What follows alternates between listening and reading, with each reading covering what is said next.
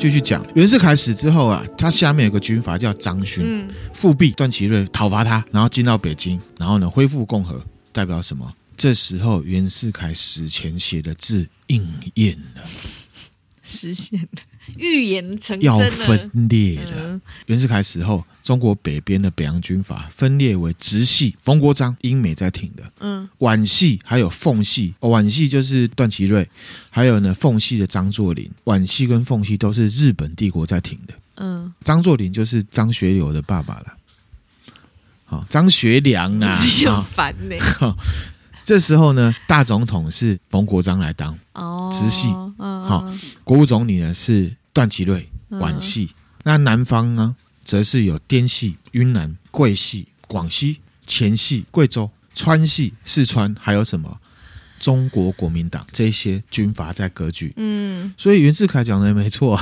对啊，之前其实那还有讲到袁世凯时候，下面的军阀大家跳起来当老大。就是我刚刚描述的那一段，嗯，嗯有什么一大堆戏，横滨家戏，对，啊、对不对？超多戏，博多戏、东京戏，各种戏的拉面都出来了，嗯、这样子哈。之前只有这样讲，没讲具体，这边就要具体讲。一九一五年底，袁世凯死了，副总统黎元洪啊继任，嗯，好，刚刚有讲，后来就变成了冯国璋，可是当时马上继任的是黎元洪。嗯，可是其实所有的权力都是集中在段祺瑞，也就是国务总理的手上。好、嗯，他是集权力于一身的男人。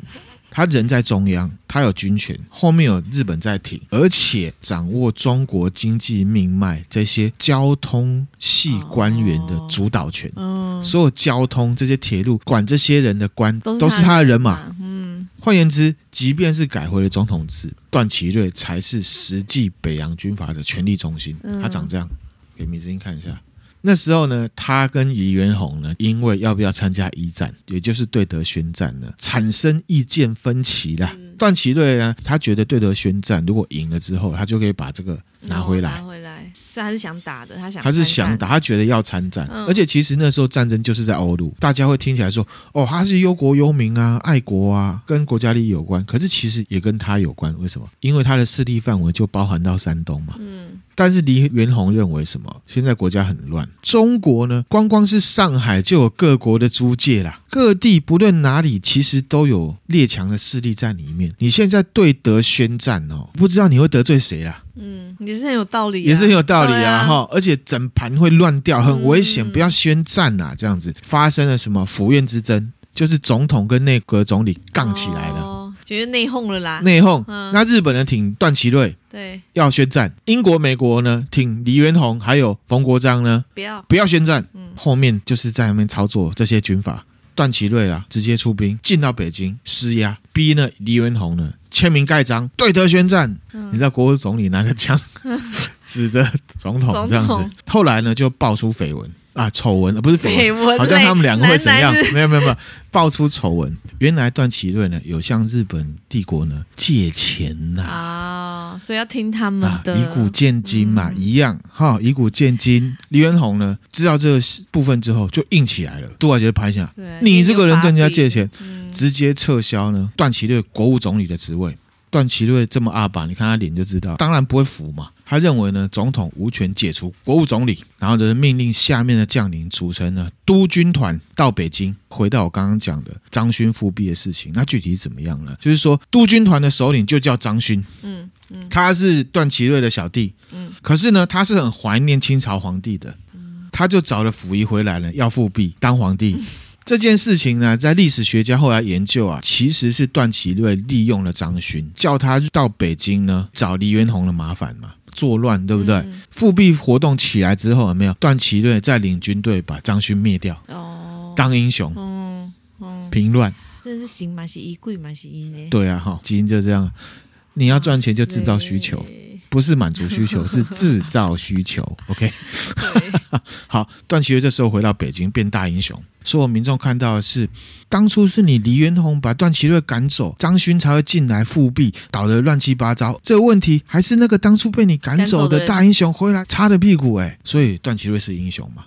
对，其实对他们国民来讲是这样子啊。对，所以当了英雄之后呢，段祺瑞就回来当总理了。嗯他明星有明星就有一切了。好，这时候呢，段祺瑞的皖系嘛，回到北京，跟北京当局的直系，也就是英美在庭的冯国璋谈好了。嗯，啊，我们兄弟啦。你当总统，议员不合会打架，可是我们就不要打架，我们当好兄弟，我们来分赃。嗯、我呢，段祺瑞，我当总理。嗯，你呢，冯国璋，你当总统了。嗯嗯，分呐，我们分好。对对对，分公平就好。没错没错。然后呢，这时候段祺瑞就喊出什么？我们不要约法，不要约。宋教仁的临时约法也不要，袁世凯的约法也不要，他也不要国会，他也不要旧总统，他要新总统。今天新总统是谁？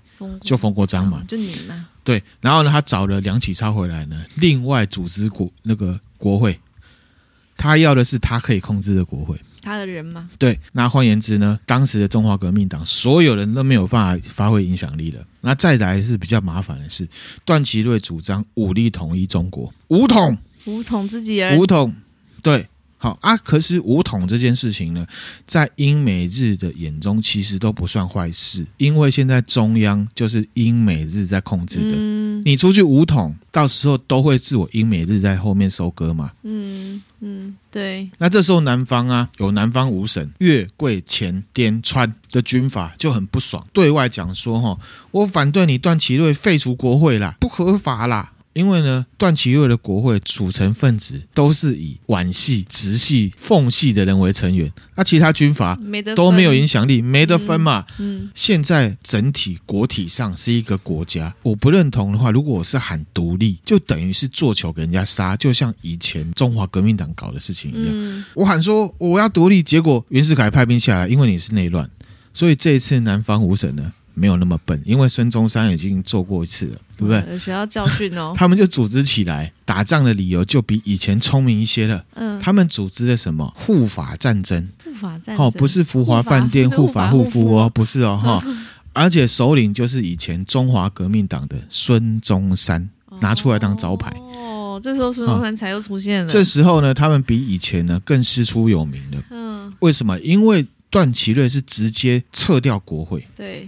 那你也许会问说啊，为什么之前袁世凯也撤掉过？为什么当时革命就没有民意？因为呢，中国人跟台湾人有一点非常像，这件事情跟自己无关的时候就没有关系啦。当这件事情跟自己的利益有关的时候，那就很有关系了。嗯，当时是你中华革命党的权力被弄掉啊，跟我其他军阀没有关系啊。嗯可是这一次不是哎、欸，这一次是你这边撤掉国会，关系到我们所有人，所以我们就跳起来了。嗯，好像以前无所谓，现在有所谓。可是明明是同一件事，嗯，很滑稽嘛，对不对？嗯，好，段的做法呢，就是直接牺牲了南方五省的权利，其他人突然间就感同身受了。哎呀，你孙中山，你以前真的超可怜的啊！哦，我之前在忙，我不知道啦，不好意思，我那时候在追剧了。抱歉，抱歉，我不知道之前你不要这样子。好，那你来来来，我们一起一起，我帮你推成最高，我们来帮你。大概是好够 好现实，好现实，没错哈。那除了南方五省之外，北洋政府有一些真的是有识之士啊，当然也有一些是权力被影响的人，他们就觉得说，哈，北洋政府现在段祺瑞这样搞不可以，他主动脱离北洋政府。比方说那时候北洋政府的海军总长陈璧光，他就觉得段祺瑞这样子是违法的。嗯，再加上因为段祺瑞要武统中国。会影响到其他一些军阀的地盘嘛？嗯，北洋军阀里面也有一些跳出来挺护国军。那一九一七年八月二十五号的时候呢，护国军这边呢开了一个什么非常国会，嗯，非常厉害的国会的感觉哈。他们决定组织护法军政府，嗯，维护呢临时约法，就是宋教仁的临时约法，在广州组成了什么？什么？中华民国军政府。中华民国军政府的大元帅呢，就是谁？孙中山。孙中山行使中华民国行政权。好，所以现在有两个中华民国了。对呀、啊，他们以前可以说自己要要就可以啊。总之是这样，就是这样哈、嗯。当时的历史就这样哈，很乱呐。打出的口号是什么？维护临时约法，反对帝国主义，又响又亮。又加上呢，南方这个军队叫做什么？护法军呢？对，护法军打的仗叫做护法战争呢，不是潘婷护法乳哦，是护法战，听起来就很像是正义之师的感觉，有没有？对对对，是不是很帅？嗯，所以呢，民众也会支持嘛。护法军呢，一路往北打。在各省呢传出胜利，很快的在湖南这个主要战场就达到了什么决定性战斗。嗯，传出去之后，四川、福建、湖北的北洋军呢就开始节节派队。哦，北洋军内部也是有因素的，因为呢，其实北洋政府里面的三个头头段祺瑞、冯国璋跟张作霖是各自有盘算的嘛。比方说，段祺瑞是要武力直取整个中国。所有人都要被他打过一顿才可以，嗯，对不对？可是暴力狂，可是呢，直系的这个冯国璋，他们是有地缘政治要考量的，所以呢，他其实也是忌惮说，今天皖系的段祺瑞他这样子一直打下去，皖系会一直壮大，那他直系不就相对变小了？对，变弱。所以呢，他是希望说跟西南这些军阀呢来谈，期望他们呢不是加入北洋军哦。虽然他们叫北洋军，他是期望这些西南的军阀加入北洋军里面的直系。嗯，战略上是什么？双头马车。嗯，我们一样讲战争论。克劳塞维兹有说过，战略上的失败是没有办法用战争的胜利来弥补的。嗯，因为双头马车的战略是不可能成功的，啊、就目标不一致了。对，收到段祺瑞呢在湖南打败仗的消息的时候呢，冯国璋啊见缝插针了。嗯，他就要手下的这些直系的将领呢，响应停战，好像一副正义之师的感觉，嗯，peacemaker 的感觉哈。这时候呢，北方的大英雄呢，从段祺瑞变成了冯国璋，因为段祺瑞要打仗嘛，打输了对不对？就要负起呢发动战争的责任，所以呢，他辞掉国务总理。那这时候呢，日本会不会怕北洋政府呢？整个被英美给捧去？不会。因为他们还留有一个奉系的大将军张作霖在，嗯，对对对，神秘的六星卡还摆在后面，哈，那这时候呢，就做南北议和。护法军啊，啊那一些呢，本来喊的很正义感，正义感十足，很 man 的那种，有没有？看到说段祺瑞这个到处乱打仗会吃到我们利益的问题解决了吗？对，过程中呢，正义之师的这种名号又收割了很多有志青年，嗯，所以南方的这些军阀呢也壮大了，嗯，这一次护法战争收益者最大的就是冯国璋，还有南方五省除了孙中山之外的其他所有军阀，嗯，再度的加剧。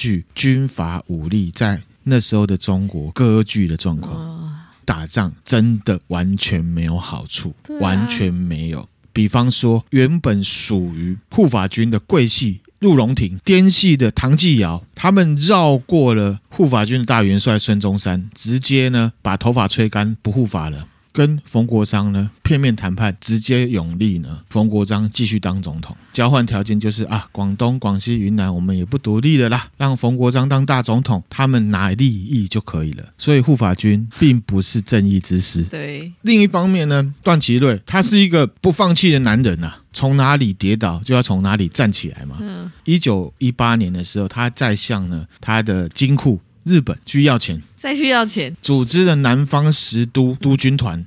啊，这次的督军团呢，就包含了少帅张学良的爸爸张作霖。嗯，这些人呢，反过来用武力威胁冯国璋。哎，你们怎么和谈了？冯国璋身为大总统，你应该讨伐西南军啊。嗯，如果你不配合的话呢，之前段祺瑞不是自己管系搞了一个国会吗？如果你不听话的话，我们自己有国会，我们要自己选大总统了。到时候你就没有总统可以出了。威胁他啊！这时候冯国璋又没办法了，让段祺瑞呢当这个总指挥，要继续打。嗯，当然这个怎么滇西那些就不会再停，他已经不是护法军了。对，一九一八年一月，南军北军呢又在湖南开战。好惨，好，湖南好惨哦。然后呢，二月的时候，北洋军打赢了，而且是湖南、湖北都打赢。冯国璋眼看，哇塞，他要牵制段祺瑞啊，战略没有成功嘛，他就呢号称大总统要御驾亲征。哦，他自己上去打。其实他不是要真的打嘛，然后他就回到他直系的根据地南京躲一下，重新计划，看要怎么之后要怎么弄，这样子。重新盘算一下。可是被抓到。所有人就说：“哦，你要不要跑去哪里？你要干嘛？” 这时候呢，段祺瑞的皖系跟张作霖的奉系联合呢，就把冯国璋的直系赶出权力中心。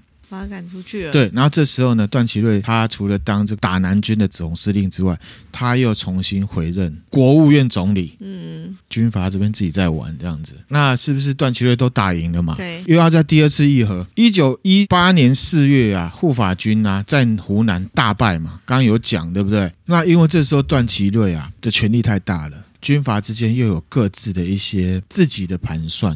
比方说，直系下面有个吴佩孚，桂系、滇系啊，他们自己和谈不打了。嗯，那原因是什么？因为呢，吴佩孚啊，他收下这个湖南的地盘，被皖系的军阀呢张敬尧占去了。他觉得北宋啊，我在那边打，然后你来收割，你北我还胜啊，就直接谈一谈，说我们不打了，没利益就不打，就叫做军阀了。嗯嗯。一九一七年呢、啊，不是在讲说要不要一战的时候对德宣战有没有？结论是有宣战嘛？押对宝一次大战呢，中国成为了战胜国。然后这时候呢，段祺瑞啊，之前他不是有跟日本借钱嘛？针对这个山东问题啊，腿软没有办法，嗯、因为列强呢本来就决定说要把这个德国站在山东的权利要让给日本。嗯、那现在中国他们是当事人。那因为之前段祺瑞呢有跟日本借钱，所以手软，对，所以就同意。嗯，结果论就变成是什么？这个山东的权力直接从德国那边交到日本那边来。好，那第二次议和之后呢，大家人其实呢就不护法了，因为其实你只要去看那些不管是南军北军的这些军阀哈。除了孙中山之外，其实大部分人都没有头发了，嗯，所以他们根本没有想要护发。嗯，虽然是俏皮话，可是真的，大家自己去看，大部分都没有头发。嗯，其实他们所谓的战争都是在自肥。不护法之后呢？一九一八年一月的时候，西南的军阀军政府，他又另外组织的中华民国护法各省联合会，又另外一个护法。对，因为跟冯国璋都谈好了嘛，嗯、他们就主张呢，冯国璋的北洋政府才是合法的。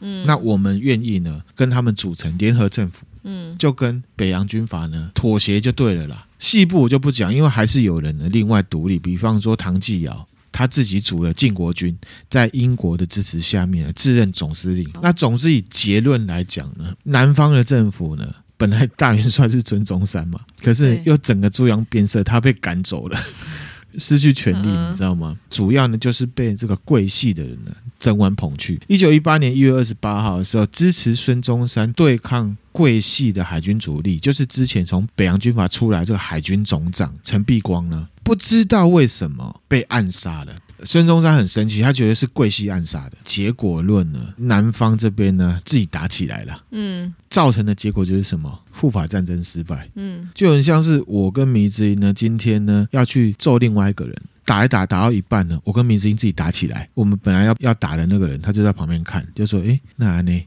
这种感觉。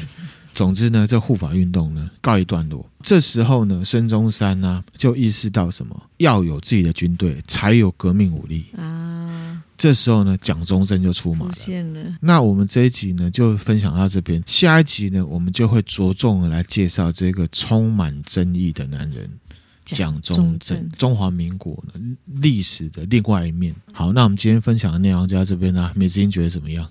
我只能说，那几年，一九一四到一九一八左右，嗯、哦，中国很乱呢，很乱。然后每个人出一招，反不反呐、啊？这个就是军队国家化的重要。军队是服务国家，可是那时候的军阀是服务自己啊。对，那再往前，什么湘军也一样，都其实都是服务自己。哦，超乱的，然后一下那样，一下这样，就是中国那时候就是一个斑马的状况，对不对？一下又要帝国，一下又要共和，啊，一下又帝国。没有，不一定，他背上是斑马，肚子是斑点，哦，不一样，搞得乱七八糟，乱七八糟，真的就是不团结。其实出一招，其实我之前在七三一部队的时候就有讲到说，很多人会有被害者情节，都是累的错。就是说，中国这么乱，是因为有外国势力哦。他们都没有想过，其实就是那些军阀在。其实本质我就是讲，你如果身体好的话，什么病毒对你的影响都不会太大。嗯。所以呢，我们身为台湾人，不要有这种被害者情节。都是累的错。我今天跌倒了，是有谁推我？我今天跌倒了，是因为那个正妹身材太好，害我没有看路。自己要对自己负起责任。分享大家，嗯、那我们有 Facebook、IG、YouTube、YouTube，感谢啦，大家协助我们呢。呃，第一阶段目标达成哈。如果大家要听，可以呢啊，用 YouTube 来听啊，累积一些收听时数。那亮个名字呢，感谢大家，谢谢你们。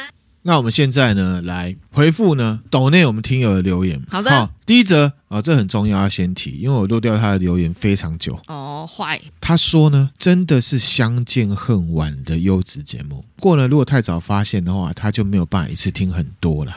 二零二二的最后一天呢，给我。二零二二这 不好意思，几月我真的很抱歉，我抱歉哦，我真的还是不好意思漏掉了哈。嗯、他说二零二二的最后一天呢，给我二零二二最喜欢的 podcast 的小小抖内，希望两位呢身体健康。幸福快乐，节目蒸蒸日上，新新年快乐，这样子。谢谢你，希望我们也是你二零二三年最喜欢的 Podcast。对，我们一定会继续努力的哈、嗯。那我知道这位听友呢，他很喜欢听历史哦。好，我们这一集也是历史，我们接下来历史也会继续做。感谢你，谢谢。下一则呢，他说好多好多感想想说啦，一百字可能塞不下，哦、先抖个一路发。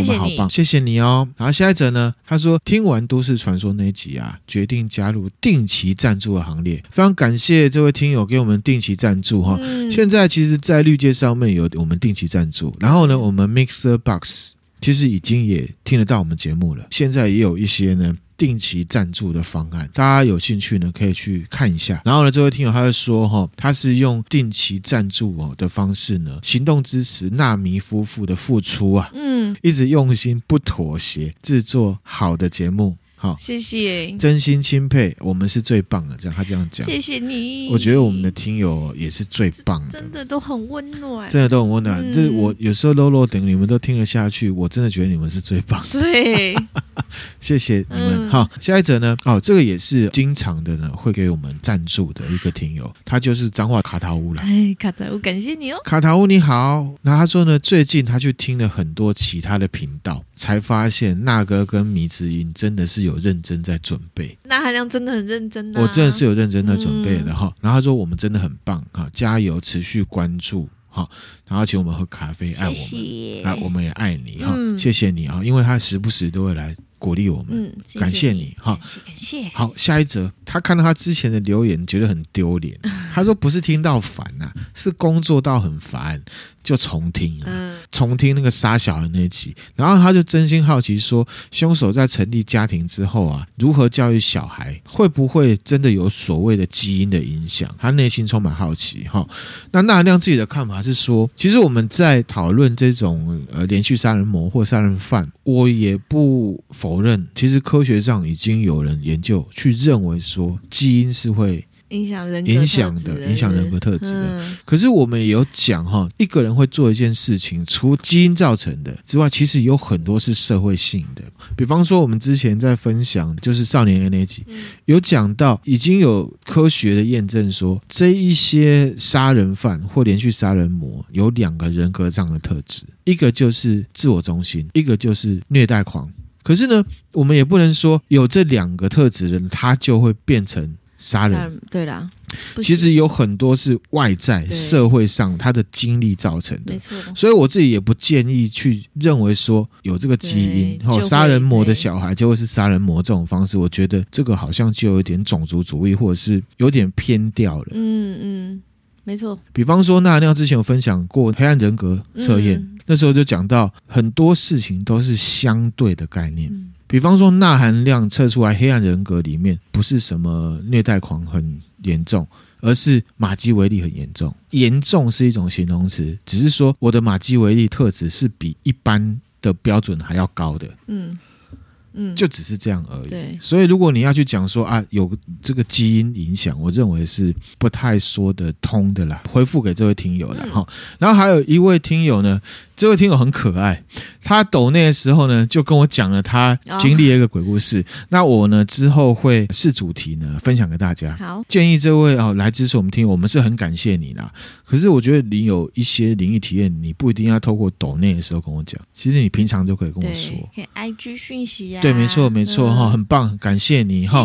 然后下一则呢，哦，这个我知道是谁，他在我们 DC 群里面算是蛮活泼的。嗯，好，他说呢，啊，本日发薪日加上呢得得知啊，横滨钢弹展啊延期一年呐、啊。他心情很好啦，就来分享抖内一下他的喜悦。啊，他感谢呢，那含量呢，呃，充实内容跟迷妹对节目内容的加分呐。哈，跟大家讲说，接下来内容会更新，会照自己的意思，大表开心。嗯，好，我觉得很棒。这位听友其实他也是观察力敏蛮敏锐的了哈。那。他就说呢，呃，因为这样子能知道自己比较少接触到的知识，嗯，这样子，然、嗯、后、啊、我们会继续努力。感谢这位听友，谢谢。好，那下一则呢？他说呢，加油加油，赞助来晚了，一直都受益良多，目前五刷哦，五刷，超级强的哈，赞赞哦，我们会继续努力加油，然、嗯、后感谢你这样子支持我们，好，我们会继续努力。那以上呢，就是赞助我们听友的留言。嗯嗯，那韩良跟名字呢，针对这个节目，我们会继续的努力加油，持续下去。也期望如果大家心有余力的话，可以给我们一些实质的协助。嗯嗯，谢谢大家，谢谢，拜拜，拜拜。